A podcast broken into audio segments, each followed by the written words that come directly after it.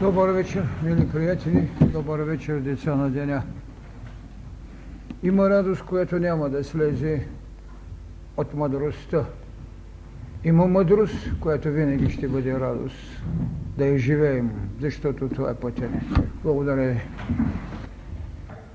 Тази вечер там сте сложили една тема твърде особена. Сложили сте, че това са проблемите, страх, враг, анатема и така нататък. Дали е въпрос само на проблеми или е нещо по-дълбоко от проблеми? Дали не е същност, която сама за себе си е родила проблеми? Кое е това, което е изпитало страхът? Кое е това, което може да се нарича враг? Що е това? Анатема. Не са само проблеми. Защото ако бяха само проблеми, Христос нямаше да каже обичайте врага си. Не е проблем, защото света не е започнал да обича. Кога може да обича врага си? Казах ви в много лекции тогава, когато в лицето на другия видите себе си. Когато е дано вътрешно кредо е направило че човекът е един Бог в развитие. Тогава естествената защита идва от това. Да браните този Бог. До вчера враг. А всъщност какво? Не е еволирал ваш брат. Тук е големия и дълбокия смисъл в надписа на списанието. Няма зло, има не е еволирало добро. Как иерархира Христос тези неща? И те са наистина същност, а не проблем. Проблемът може да бъде решен, да допълни едно битие, но не и да го направи цялостно друг, такъв какъвто иска да кажем сега духовната вълна на мъдростта, да направиш човекът, в когото има страх, човекът, който има изпречен собствен вътрешен враг, човекът, който може да бъде прокълнат, да го направи Бог, чието измеримост в щедростта не може да бъде измерена и ограничена. Враг. Що значи? Ето, на гръцки това е ехтрос. Ехтрос. Враг, макар че добавят неприятел, това е за да създадат богатство, защото враг и неприятел още не са едно и също нещо. Врагът е човек, който мрази някого и води битка, а връждата е тогава, когато имате взаимност в омразата, връждуват двама души, врагът ти остава един. Ектрос. Човек може да връждува в себе си, докато победи врага. Но този враг не е ли еволиращия Бог.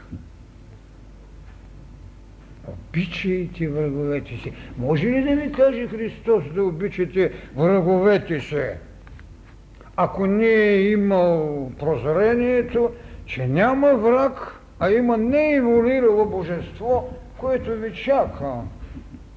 Враговете се, казано е, учени сте, обичайте себе си, обичайте ближния си. А Той ви казва да обичате врага си. Себе си в другия. Това е голямото нещо. Кога започва тази голяма битка в човека? Кога ще се самоосъзнае? Ще води ли битки всеки херой? Кога ще се даде в историята на човечеството растежът на аскетичното, което е наистина и на прирожна реалност, в противовес на хероичното, което е винаги на показ и поклони. Кога ще се влезе в тази пещера, за да се изведе между връждуващите Бог. И точно няколко лекции вече говоря непрекъснато. Голяма битка се водише за свободата на човека. Битка, която трябва да го освободи. Битка, която ще го направи свободен, но не е водена битка за Бога у човека. Битката, която те първо ще започне за свобода на Бог в човека. Каква предвара прозрението на Христос ви дава? Обичайте врага си! Само дето ни е казал, че този враг сте ви вие самия, още не еволюиралият. Той е човекът, който еволюираш Бог. Обичайте го, защото сте. Как се води този двобой? Между тази велика тайна, за която винаги говорихме. Първият страх, който изпитва събуденото, търсеното познание – у нас за загубения Бог в материята. Загубения Бог в материята е първият усет за страх. Още за враг не става въпрос. Става въпрос за събуден страх на загубения Бог у нас. Адаме, къде си? Гол съм. Голямата битка и първият страх, че се губи. До унази безспорна победа, която до втръстване повтаря двобоя между дух и материя. И победата чрез Възкресението. Много пъти съм изказал възхищението си от дуализма – за двубоя между доброто и злото и прозрението, което даде на Аримана броени години в битка и безбройност на Ормузда, на Ахурамазда. Прозрение. Какво значи? Значи, че наистина се знаели целостта на битието. Даже когато се разглеждат победите на Риман, се стига до положение, че човечеството или човекът, или Ахура Мазда са изживявали ей този страх, че може би загубят на палубата на живота си равновесието и бурята ще ги вземе. Ови, за миг, както е казано в песента на книгата на мъртвите, гаснеше окото на Божеството в двобоя между Сет и Хор, но аз, аз човекът, който идвам при вас и ви казвам, аз съм един Бог рара на вас, аз върнах окото на Божеството. Ей, този страх никъде не е даден толкова подчертано, както в дуализма. Защо? Защото то е религия на страха, религия на врага и правото на Бог. страх и враг. Страхът беше на търсещото се божество. Врагът беше сложен в материята на Аримана. Но сепнатият учител беше поискал безсмъртие. Е, поискай смърт, за да познаеш възкресението, му рече Ахура Маздра, скъпи мой Зороастре. Поискай смърт, за да познаеш възкресението, тогава именно оцелява Ормус. Така, този голям несвършек на двобоят, на формулата страхът е една формула за обожествяване,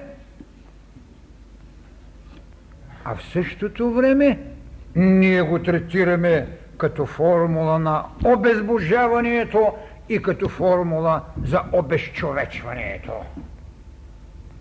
Защо? Защото сме му дали право на живот. Защото не сме го разтълмили. Защото не сме правили като Пенелопа това, което тъчеме през денят, през нощта да го разнищим отново. За да нямаме устойчивостта да нямаме убедеността и да заспим на това, на което сме се спряли. Тя трябваше да бъде винаги будна. Тази вечна Пенелопа у нас, тази душа, вечно будна, защото чака своя избранник. Тъче и разтъчава. Така го рече и Димче Дебелянов. През дена неуморно стоя, през нощта безпощадно руша. хората не са изразявали само емоционалности. Големите поети са поети на прозрението. Така, страхът като първична форма ни изглежда обезбожаващото, обезчовешващото. Ужасът е взел много жертви. Погасил е много огньови и език творил много очи. Защо? Защото не са искали да познаят потребата на окултната слепота. Когато сте сляпи за света, вие сте виждащи за живота вътрешния живот. И днес, когато разглеждах нещата с онази шестишна строфа, разбрах, че преди десятки години съм направил тази анализа в това да бъдеш буден, когато измамен светът заспива. Да бъдеш смел, когато овластен страхът трунува. Точно тук е местото, където циклоп загуби своето око. Той не прояви смелостта и дълновидността да знае че хитрецът Одисей може да се вържи под една овца, под един овен, да се скрие под своето минало, под своето животинско царство, което е било. Това е хитростта. Но циклопът не можа да има прозрението на духовната слепота, т.е с вътрешното си око да гледаш, защото духовна слепота в окултизмът, това е когато си сляп за всичко, но си зрящ, както рече Пенчо Славейков, за своят своето покланящо до божество Омир единствен между зрящите беше този слепец виждащ.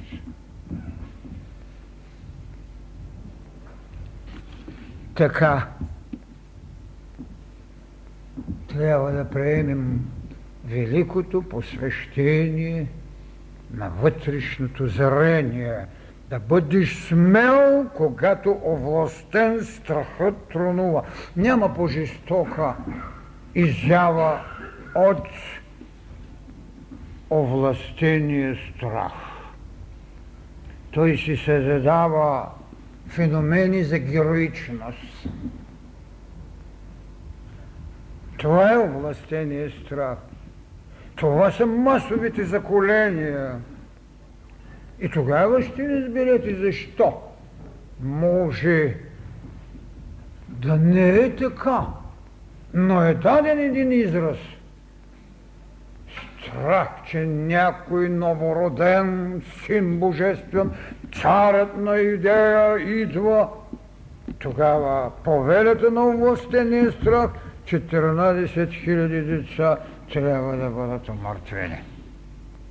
Това е областение страх. Страхът като власт. Да си силен, когато невежеството се надсмива.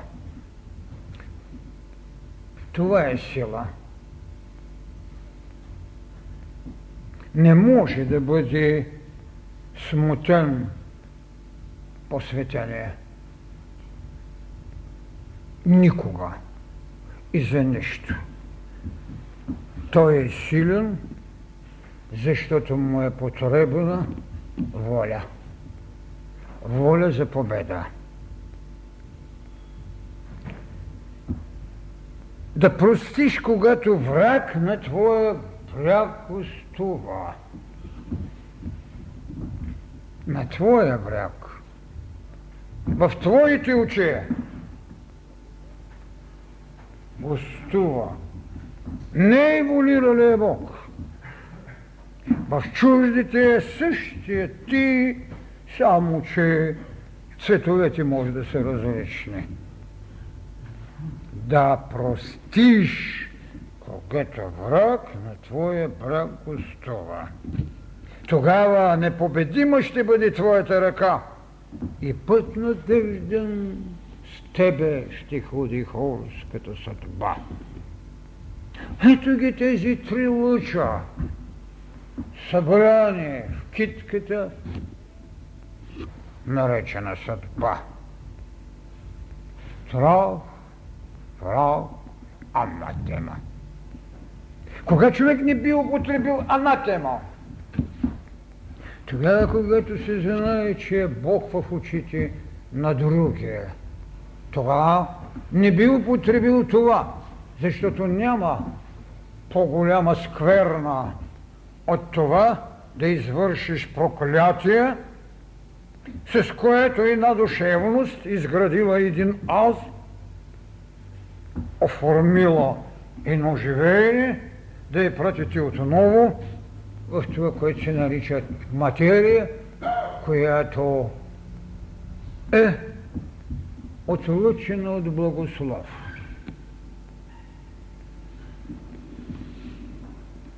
Това е голямия ужас, с който човечеството се изживява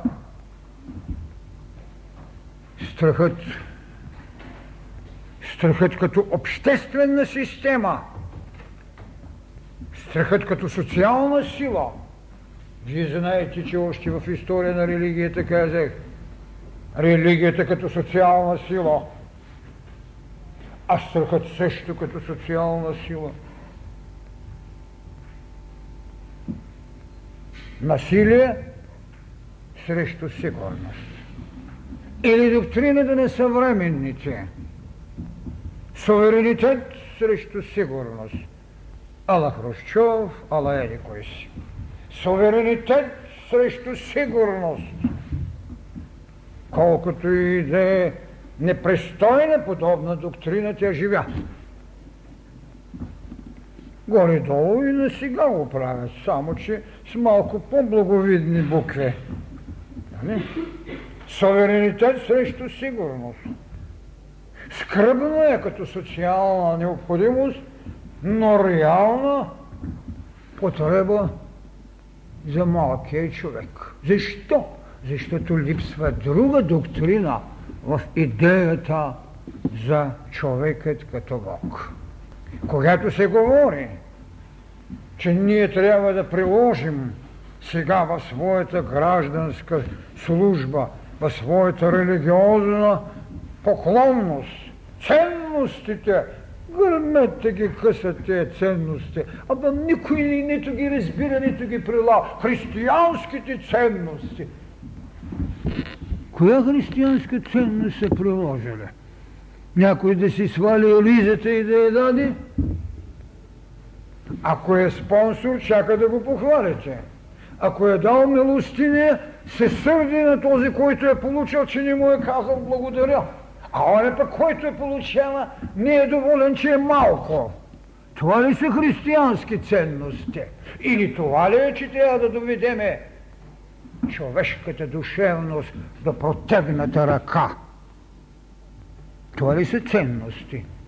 2000 години една система изгражда ценности, 5000 години друга изгражда ценности. Какви ценности? Да, живеят, имат си телевизори. Какво имат вън от телевизора? Вътре какво имат? Извикаха ли своя телевизор?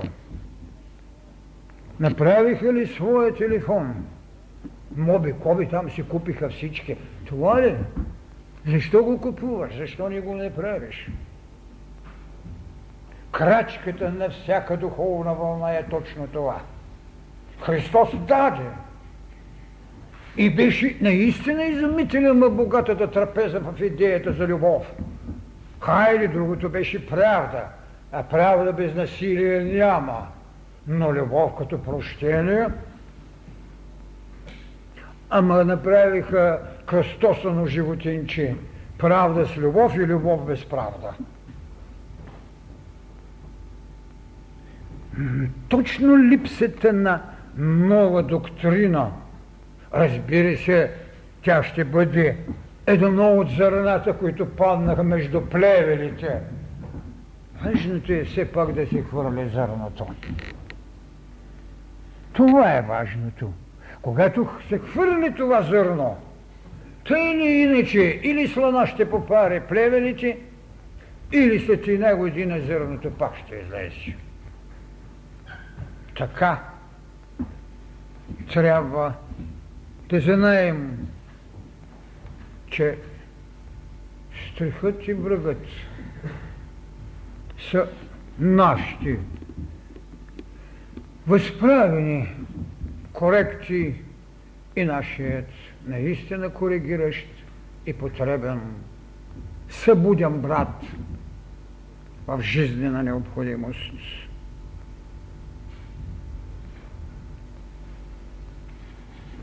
Какво още можем да поискаме от това, което трябва да сменим?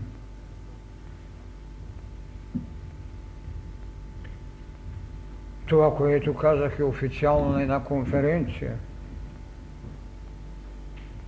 Да поискаме да слезе от скалата на употребеното слово – врагът от гражданският кодекс. Ние можеме с смекченото обстоятелство за неприятелят, защото неприятелят вече не е самия враг у нас, може да е другия връждуващия, който пак може да бъде и наша мисъл и наше желание, но не е коронованият не е враг. Какво бихме поискали в една тема, в една анатема, както е казано на старогръцки какво бихме поискали от нея? Това е най-жестокото слово, употребено срещу духовната същност на човека. Срещу духовната същност. А математа е точно дефинираното, изказаното проклятие върху духовната същност на човека, върху душата му и отлъчване от социалната даденост. И за зла уча се, разбира се, в устава на църквите ни стои в член 189, параграф 14, стои анатемата, като гласувано в състава на наказанията, които тя може да налага анатемата и в точка 13 е казано пълно изключване от общение с църквата. Проклятие!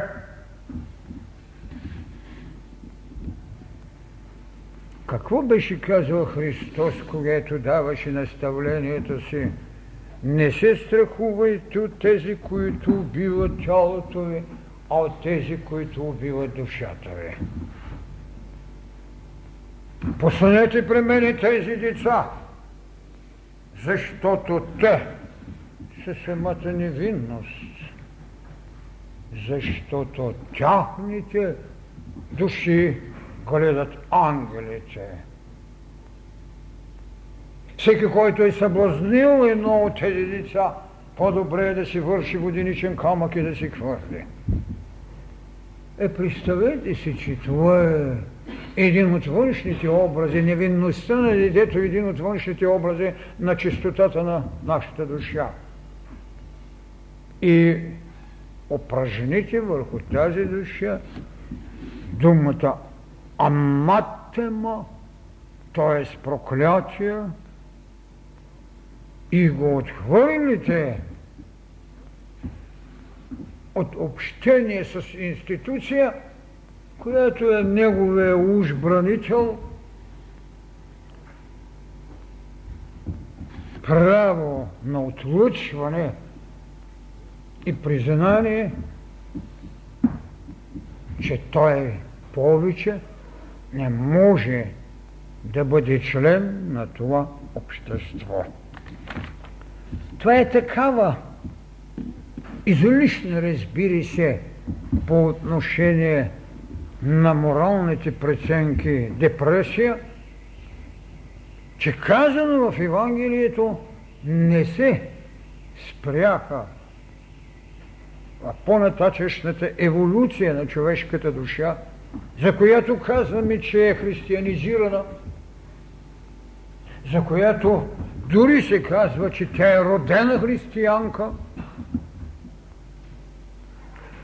да и наложим анатемата. И страшното не е само това, че една душа убийствено е напоена с отрова на проклятие, но забравя се нещо, което е много по-страшно. Забравя се, че тя е част от една национална даденост, която безспорно върви и осъществява един исторически път. Път на един народ. Ако вие в един народ, а на Тимосът е 10 души, не може да става въпрос за процента на нащърбената душевност на една нация, ако тези 10 души са белязаната даденост на националната култура. Тогава ще видите защо много народи се гърчат в възмезности, без да имат уж видими исторически престъпления. Тогава чак може да усетите защо българският народ, който има една много особена душевност, търсейки съвместност, трябва да намери место за своята душевност в нещо, което нарекох римо-византийска култура, която същината си е насилие и лицемерие, и един морал, каквато инквизиционна Европа можеше да му даде. Това не са малки неща, когато трябва да говорим за духовната пътека, за духовните пътища, за родените ценности от един народ. Несъвместимостта на българската душевност с това, което сварва и с което трябва да продължи съвместен бит. Тогава може да се разбере, що за ужас е тази идея да внесеш страх, да му противопоставиш враг, който е самия той, и в края на краищата да го отлучиш с проклятие. Изграждаш. Личност се изгражда с това около връстие, което не е само проблема, както казах, а е част от същината ни, същина на личността, същина на обществото, същина на националния ни път и дух и същина на историческото служение във всемирността. Къде? Каква история? И се чудиме защо стоят толкова са ограничени и далече една от друга цели континенти при една безспорна кореспонденция мигновенна. Защо? Защото различна е душевността и някъде е непотребна анатемата. Не може и на доктрина, която вярва в прераждането, да ви каже анатема. Защото едно жигосване, което може да даде и на наказателна акция, която са правили съответните събори с желязо да ви сложат белива. Ами естествено, ще го носите, ще се вижда, но ще зарасне. Но Анна темата ми прилича на приказката в България на мечката и раната и думата. Как се чувствате, баба Мец? Добре, раната я няма, но лошата дума стои. Мечката може да отреагира срещу анатемата, че и казал онзи, когато бранено тя, че има лош дъх. А ние не можем да осъзнаеме какво значи проклятие върху душевната ни цялост, а да не говори за историческата ни необходимост. Защо не вземат баба Меца? Приказки пишат. Защо не спрат институциите? Така че вие знаете, че ние правиме писмо до Обединените народи, до съответната тази организация, да се поиска от религиозните общности да махнат думата анатема, както и от гражданските кодекси враг. Ако нямат прозрение, поне да имат слушване в това, което някои знаят. Ние много смело казахме, че победата на страха ще отбележи прагът на едно ново съзнание. Не случайно всички окултисти казват. А госпожа Блавеска казва, страхувай се само от страха.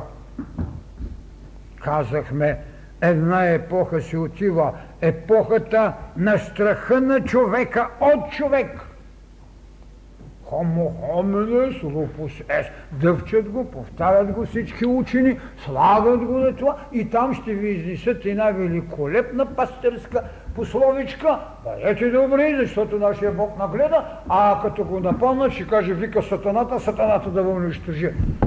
Това ли е пасторство? Това ли е религия? Да извикате сатаната и да извърши проклятие. Много наистина голямо духовно дарение е имал плабългаринът.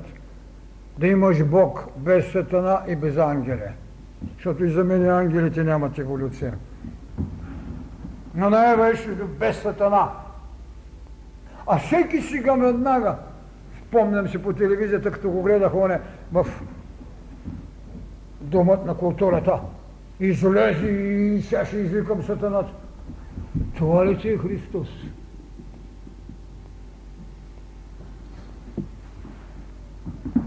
Една епоха си отива.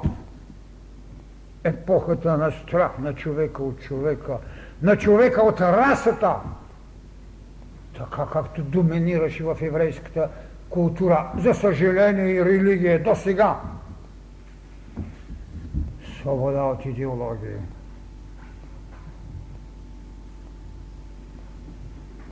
Така, още на времето съм го казал в Нур. Свобода. Свобода от себе си. Една свобода за пред лицето на Бога. А пусти, когато освободим Бог у нас, свободата ще е единството. Тя ще е това, което наричам безсмъртие, а безсмъртието е знак на безстрашието. Това е то. Когато се убедим в безсмъртието, няма защо да страхуваш от смъртта. Човечеството милиони години е учено, че умира. И един ми, когато дойде умирането, не може да, покъл... да познае, че ще възкръсне. Това е ужасът му. Това е първичното, което трябва да се наделее. Това е, което вие трябва да знаете. Това е, което за моя радост, защото тези десетина дни ми се случи на много конференции. Аз трябва да ви кажа, че наистина съм очуден. Очуден съм не от неграмотност, очуден съм от невежество.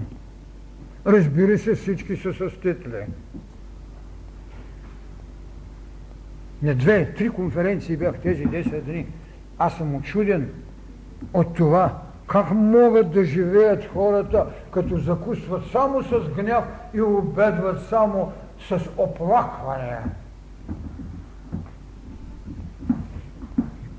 Това не е битие. И това не е дрехата на духовната вълна на мъдростта.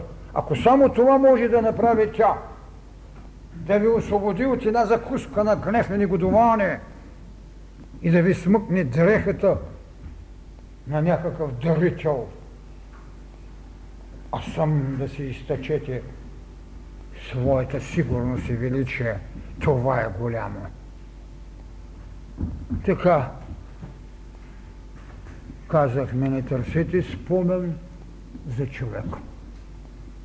Всяко нещо, което е казано, особено в посланията, е една жива, голяма факла на истината. Ако някой с нея иска само да си нагрее ръцете, все пак е нещичко. Ако обаче някой иска да си запали кандилцето, трябва да знае, че няма нужда от сарозаветни жертви. Даже в най-свещеното ни со страхом Божий пристъпи и любов. Защо трябва, защо трябва Бог да те е страх, бе? Даже в причастието го има. С любов пристъпи.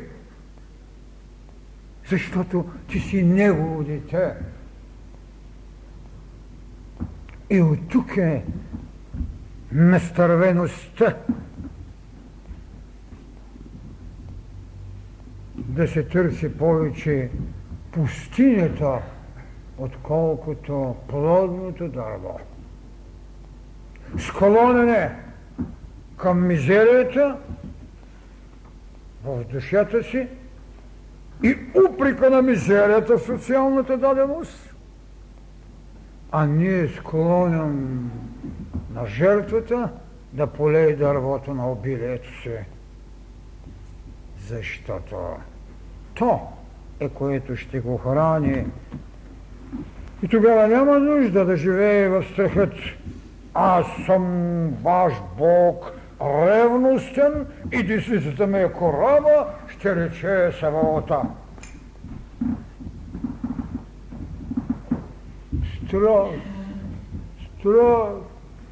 Нямаш право да му кажеш името. И как искате тогава във вашия храм това дете, чието телеса са толкова скрехки, да доди под твоята корава десница и под твоята ревност. Да, като социална потреба, Моисей употреби всичката жестокост и то преложена жестокост и всичката изолична, която сега я наричат, да обвърже една вярваща, неорганизирана човешка маса в държава. 3000 години и 500 да ставаш поклонник на Ехова,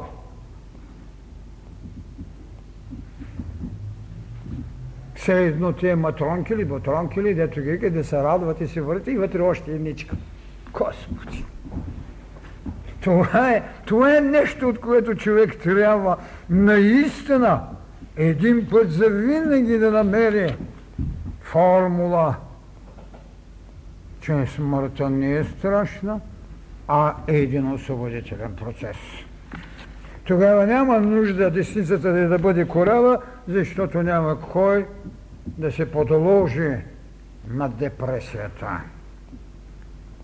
Казал съм и пък ще кажа, че човечеството продължение на 2000 години живее в полюса между екци хомо и ето това е моя възлюблен сен. В тези две граници то се осъществяваше като етика на насилието и лицемерието. Той не се спря да каже варосани гробници. Не не се спря да ги открито да ми каже, че са лице, лицемери. Страшното е, че когато вековете се изнизваха под давлението на тези две доктрини, направи се епохата на Ренесанса. Една от най-гибелните формули, на която толкова много песни се изпяха – Ренесанс. И в какво? Ренесансът се изрази в първия ренесансов мъж, Данте Алигери, който какво сложи? Сложи в девет кръга на ада цялата душевност на човечеството в тази християнска доктрина. Това ли не е страх? Това ли ни е враг? Ама няма ли християнски добродетели? Как им ги дадахте? Така както и ми ги дадахте, така и ми ги взехте. Дадахте и ми ги с лицемерие и те с лицемерие ви отвърнаха. Ренесанс. Ми хайде да не говоря за изгубения рай, където много естествено Адам му каза, ми нали ти ма се твори, бе, какво искаш? Прочетете ги да видите тези ужаси на Ренесанса. Или похвала на глупостта, която можа да роди и да съпроводи една реформация, която беше три века назад, не, 300 века назад. Защо? Защото най-святото отдане. Не има въпроса дали взеха от седемте таинства само две. Не, не, не е въпроса там. Въпрос е на практичността, сложената Валенция и ударение, да станеш един прекрасен, великолепен бизнесмен, на душевните си ценности. Така че, когато се говори за тези пътища, култура сме добили. Културата беше естественият извор на християнското учение. Трябва да бъдете толкова слепи и толкова нерефлексни, след като се прокламира една доктрина, каквото е християнството в нейните ценности за личности, срещу доктрината на колективното съзнание и животинско битие, естествено е да отреагира рефлекса на човечеството в това. Това култура имаше нещо друго, което липсваше в тази култура. Културата на кладеница, на самарянката – Водите на този кладенец, макар че тя нямаше черпало, свършиха. Не можеха да разберат, че живата вода на Христос няма да свърши. Това е културата, която 2000 години се шири. Те отидаха при кладеница да си вземат вода, която свърши. Малцина отидаха при Христос при живата вода. Така, човечеството си намери формули, с които трябваше да унищожи ценността, живия огън. Оня ден слушам, огънят унищожава живота, водата го спасява. Е, да, така е. Водата спасява живот, когато си създал чрез огън. И много красиво е казано, че Зевс създаде живот чрез огън, а Прометей с вода. Така, Прометей ще отици. И точно тук се издигна една китайска стена. Дайте водата. Кое? То е с трова, желанието. Не казват, дайте огъня, умът. Това не можаха да прозрат. И прокламират доктрини, и дават поучения, разни апостоли, разни там пастори и така. А и в кръщението Даже се послужиха с това. Ето защо в кръщението има потапане вода. Е да, ама не продължаваш малко нататък. Затова пък има и миропомазване, което е Дух Света го огънят. Къде? Вижте как се разминават път, който сбърка културата и създаде само отражение – само отражение. А тайната на Христовото учение не е да го отразите, а да проницаете. Аз и Той сме едно. Е, може ли толкова ограничено да е Той с това аз? Никога. И тогава ще разберем защо трябва да приемем формулата за неподчинението, каквото направи Христос в идеята за свободата, която роди Неговото учение. Идеята за свободата. А тя е свобода от страх. Свобода от враг, защото е казано обичай го. Свобода от анатема, защото той казва на едно место, ако кажеш на брат си ръка, т.е. безумец, извършил си грях. Грях и то голям, смъртен грях. Вижте колко чувствителна е била измерителността в употребеното, когато се касае за душевността на човека.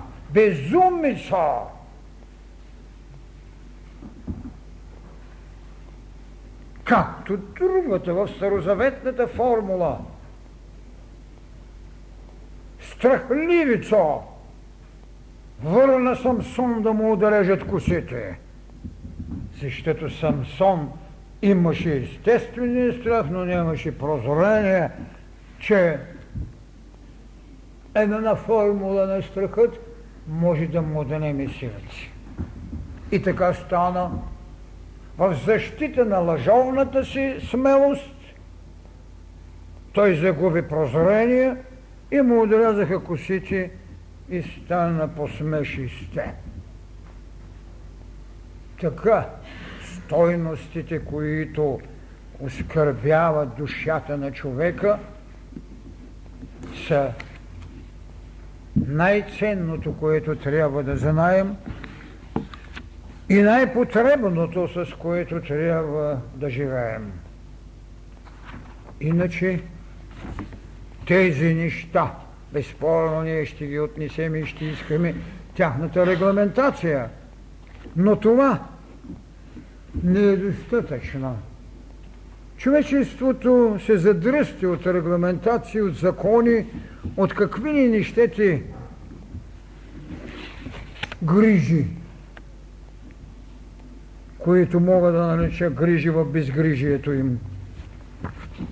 Но човечеството ще трябва с будността сега на знанията на мъдростта, която е свобода от ограничението, да изведе тезата си, че ние като богове в еволюция трябва да си имаме един свободен алтар на служението, без страх, без омраза и без проклятие. Не е достатъчно да се каже,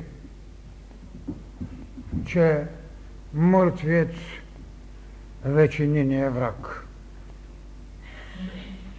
Ако ние сме допуснали той да се отиде без знание за свобода, без знание защо е страх и що е враг,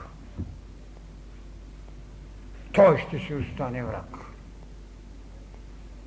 Разбира се, че Димчо не можеше да направи по-голямо прозрение, освен тази социална формула. Мъртвият не е повече враг. Следователно няма защо да се браним. Древните казаха за мъртвия или нищо, или само похваля. А не казаха, трябваше да го научим. Христос даде, простете им. Ние казваме, научете ни.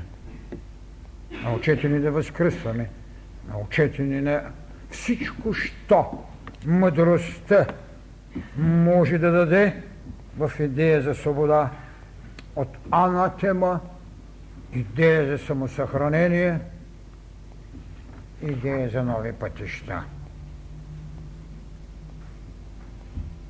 Навсякъде в свещените книги вие ще намерите да властвува ужасът от страхът. И в Старозаветието, и в Новозаветието, навсякъде. Не е било проблем на липса само на иерархия, а понякога е проблем на това, което им е било позволено на тези, които казват да знаят повече от това. Само Христос каза, имаше много неща, които не сте готови да ви предам. Това е една много естествена формула как с малкото знание, което трябва да получим, да погубим идеята за врага, че е връждуващ и възправен срещу нас. Как би трябвало да извикаме както на социалната сцена, така и на ултарното си моление, просвета за свобода от анатема. Тогава чак бихме могли да видим и една естествена загриженост, обаче облечена в много фарисейщина, във всички тези институции, които организациите с международен характер и конвенциите с общото задължение на всеки, който ги е ратифицирал, да донесат повече човечност. Разбира се, че ние не можем да искаме на настоящия момент в историята да надкрачат повече човечност, за да го обозначат повече божественост може би страх от свещени повели, може би трагедии, от ужаси, които са изживяли. Затова в Старозаветието и в Новозаветието ще кажем Рахил още плаче и ридае неутешно, защото чедата и няма да се върнат.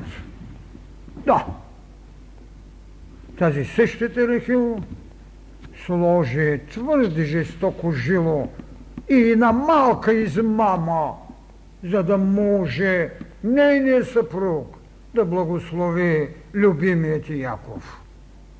И как искате в неморалното поведение ще реве? Не, нека да се разкъса от реп, защото нямаме смелост, че истината, че светостта е повече от необходимостта да имаме живот на земята.